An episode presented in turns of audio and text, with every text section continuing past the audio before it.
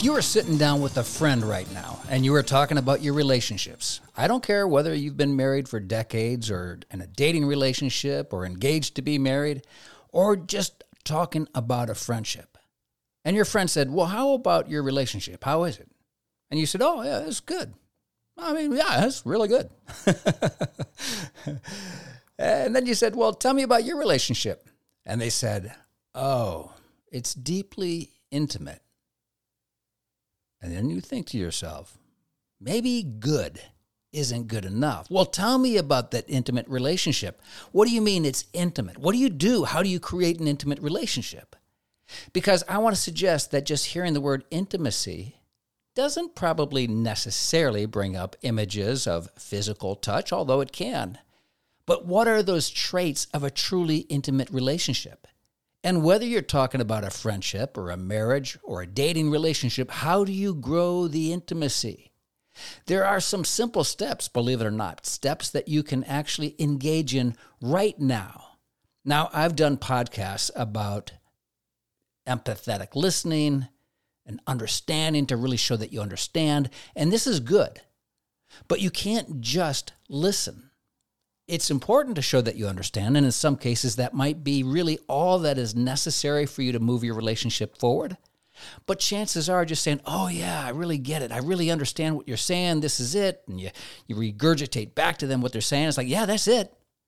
But if it ends there and you don't actually take those next steps to change, to allow the relationship to evolve with action, you might be preventing yourself from experiencing that intimate relationship. Now, this is exactly, believe it or not, what faith says. Your Christian faith, your Christian walk. James says it so clearly. He said, Don't fool yourself into thinking that you're a listener when you are anything but, letting the word go in one ear and out the other. Act on what you hear. He said, Those who hear and don't act are like those who glance in the mirror, walk away, and 20 minutes later they have no idea who they are or what they look like. In other words, once you hear the word of God, it's supposed to actually engage you so that your life transforms and changes. How? With action. You don't act in a way that you earn your way into heaven. That's not at all what that means. But when you've actually been touched by the love of God, you demonstrate that change by living it out in your actions. And it's the same thing in all of your intimate relationships. Listening is wonderful. Being curious, that deep listening, allowing you to understand the nuances of what other people's needs are and what they're really saying, that's important, no doubt about it. But now you've actually got to take that knowledge and allow it to inform you so that you can be proactive and take those steps so that they don't feel, oh, wow, he heard me. But oh, he or she really gets me and they care for me. And how are they showing that care? By actions. So, what do you do? You listen you act. Now, Jesus says, and I'm going to talk about the psychology and the research in just a moment, but I want to set this up with scripture. Mark chapter 4, Jesus said, Listen carefully to what I'm saying and be wary of the shrewd advice that tells you how to get ahead in the world on your own. He said, Giving, not getting, is the way. So I want to suggest that if you really desire an intimate relationship, rather than just, oh, it's good. Wait, tell me more about that intimate relationship. If you really want that intimate relationship and you want to live out your faith simultaneously, then focus on what you give. Yes, giving your attention, but more importantly, those small actions that show that you actually really care. You know, creating intimate relationships, it does take effort right? And there are a lot of reasons why you actually want to create an intimate relationship. Yes, of course, it feels wonderful to say, Yes, I feel intimately understood and cared for, and we nurture this relationship. But why, on a psychological or a physical level, do you actually want to nurture relationships? Well, because it actually helps you to live longer. It has huge health benefits in terms of well being and physical health. It allows you to um, uh, survive all kinds of calamities by a multitude if you're in an intimate relationship, no matter what happens to you. Whether you get cancer, whether you lose your job, If you're in that intimate relationship, you are far more likely to bounce back, to be resilient. And yes, it begins with that conversation that shows understanding, but it also must be followed up by those small steps. Intimacy is actually achieved. It's not a vastly difficult job, but it does require attention. There's no doubt about it. I would say to really understand a relationship, it must begin by understanding yourself, by managing yourself, knowing yourself. Who are you? It sounds almost cliche. Who are you? I don't know. I always go back to that Zoolander movie, which I love so much. Who am I? he asks himself in the reflection of a puddle. but a lot of times, that's the beginning problem. You can't communicate what it is that you want, what it is that you need. You can't actually strengthen to experience that more intimate relationship. If you don't know who you are, you can only share, share that authentic sense of self when you know who you are. Now, that's a podcast in itself, knowing who you are, understanding your wants and needs. So, I'm not going to focus deeply on that right now. But I want you to think that conversation is only a part of cultivating that intimate relationship. You've got to think about once you hear somebody, once you understand who they are, then what are you going to do? But let's begin with that understanding, listening to understand. You know, what is that experience that allows your spouse, your girlfriend, your good friend to actually feel understood? Well, some people call it empathetic listening or affirmations. Just think about it this way. If I said, hey, you know, this is what I'm feeling, a, B, C, D, and E. Oh, wow, Joe, A, B, C, D, and E? Yes. Then you would say, so what you're saying, Joe, is A, B, one, two, three? No, no, no.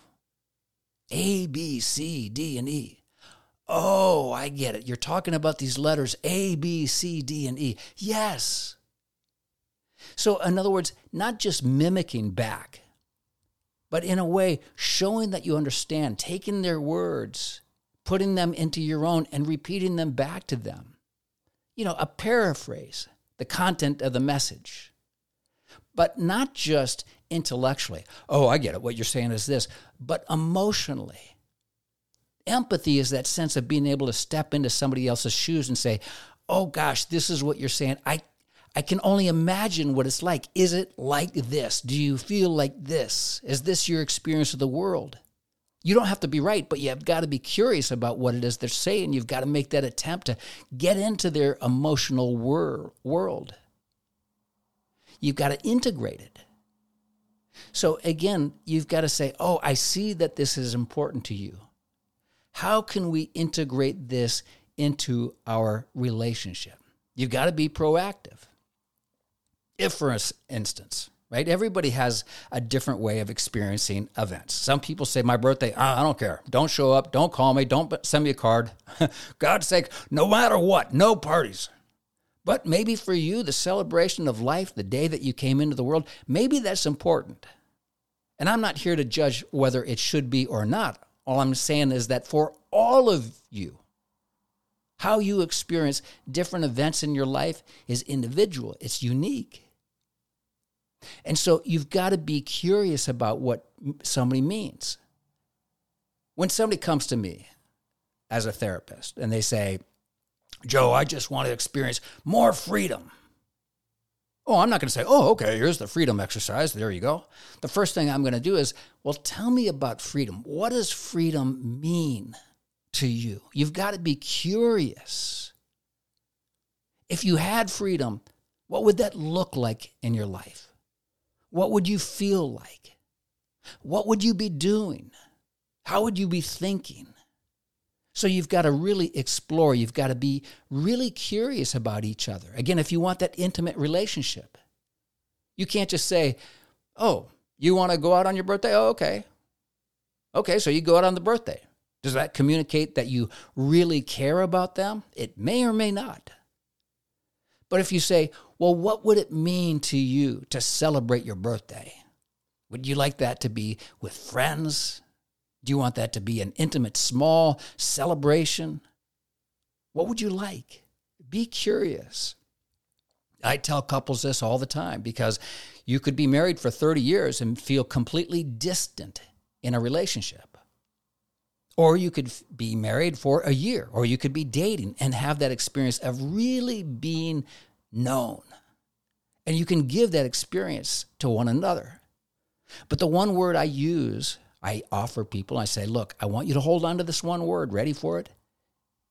Curiosity. Be curious, explore these things with each other. You might think that you know, but seek that clarity by asking questions. And then once you begin having that clarity, again, really understanding what intellectually, what emotionally somebody means when they say, Oh, I want my birthday to be celebrated, as an example, then you've got to integrate that into your relationship. Because if it's always like, yeah, you hear me, I get it, but you never take any of those steps, you never do anything to show me that you care. You've got a plan for that. Now, again, just staying with our birthday example. Maybe in your life, you could give a flip. You really don't care about a birthday. Birthday, schmirthday, it's just another day. I don't want to be reminded that I'm getting older. okay, fine. But let's say your girlfriend, your spouse says, "Hey, these are actually these are big days for me." Maybe because growing up your birthday was never celebrated or maybe because it was always celebrated. For whatever reason. Now your job is to implement and to have some kind of strategy so that you can meet those needs. Doesn't have to be a big deal. But the strategy might be about setting reminders, planning for the event, setting that time aside to schedule to prepare. Now, again, it's about being proactive. It's about showing that you care. Remember, going back to James, James chapter 1, you can't be just hearers of the word. You can't just listen to what that person says and show that you understand. You show that you really understand by acting it out. Now, there is that book, and it was a good book. The five love languages. Maybe it was the 12 love languages. Obviously, I didn't study it in great detail. but I'll give you the short takeaway. We all feel heard, feel understood, feel cared for in different ways. As an example, right? I've been married for more than three decades now. Don't tell my wife, I can't remember exactly, but if you asked her, she'd probably say the same thing. I don't know, 30 plus years. But I know there are a few little things that my wife says, Oh, that's wonderful. I just love it when you do that. And it's very simple. Like when we're hanging out on the couch and watching TV, she likes to have me put my fingers through her hair and rub her head. She just loves that. Now think about what those things are, because that communicates for her I'm cared for, I'm loved, you're nurturing me. And when you think about love languages, I think one of the best exercises is that you go back and forth and you say, and I have couples do this when I'm doing workshops on marriage and whatnot. It's like, okay, tell me about your relationship. You feel loved, you care, feel cared for when you do what? So you might say, I feel cared for when you bring me a cup of coffee. And then the other person goes, I feel cared for when you send me a text message saying how much you love me. And then the other person might say, I feel cared for when you bring me flowers. The other person might say, I feel cared for when you unexpectedly wrap your arms around me and give me a hug. Now, these are all love languages. So you've got to think about that. You've got to anticipate. And then you've got to put into action some of these small things. Don't think about the big things. Most of life is going to be a, about the accumulation of these small things that add up to an intimate relationship. But you've got to think about your future. You've got to think about your longevity. You've got to think about your health and the health of your relationship. There's a big difference between worrying about the future versus thinking about the future. And what I want to suggest is anticipate the future. Like, what would make this person feel loved and cared for? What would actually grow this relationship so that it feels more intimate? God wants you to do the same thing. First Peter, he says, what a God we have, and what a how fortunate we are to have him. This Father, our Master Jesus, Jesus being raised from the dead. He said, You have been given a brand new life and everything to live for, including a future in heaven. heaven. And the future starts now. God is keeping a careful watch over you and your future. The day is coming when you'll have it all life healed and whole. But your future begins right now by what you do, how you live out your faith, how you actually live out your relationship. Now, I want to say that just because somebody says, Oh, I really want you to do this for me, it might not be obtainable. It might not be doable. It might not be good. For instance, if your spouse says, Hey, I really want to go to Paris for our anniversary. Oh, well, yeah, that would be nice. Again, communicate an appreciation and understanding of the want, but maybe actually accomplishing that want is undoable. Well, I'd love to go, honey, but I just lost my job. And we're going to be lucky to be living in this house next year, much less going to Paris. So, again, if the request seems unrealistic, you can still express your understanding of the want. You can still show that respect for the want without necessarily complying with it. And if you feel angry or resentful, or thinking, oh boy, if I actually do this, it's actually going to be more detrimental to the relationship because maybe it'll put you in a financial crisis, then you've got to talk about it. But again, every obstacle is an opportunity to create more intimacy in your relationships. There isn't that one thing that will drive the wedge in a relationship. There are the many things. Anything can drive that wedge in your relationship. But conversely, everything can be an opportunity for you to grow in intimacy in that relationship. Whether it's sickness, financial hardship, a health crisis, whatever it is, it's like, wow, this is really tough. But we will come together. We will march forward. We will do this together as a couple. But you've got to keep learning. You've got to keep practicing. You've got to keep doing these things. And it might not be easy for a whole host of reasons. One, you might not be able to communicate clearly what it is that you want. Your spouse might not be able to communicate clearly what they want, or your girlfriend, or your friend. And there's a lot of reasons for this. I'll go into it in a different podcast, but not right now. But treat each other with a lot of grace because a lot of times it's very difficult to perform, to do these things. But the attempt, the move from just hearing and understanding to actually living out, to doing these steps, that's what matters. You might get it wrong. Don't worry about it. But you can learn from this.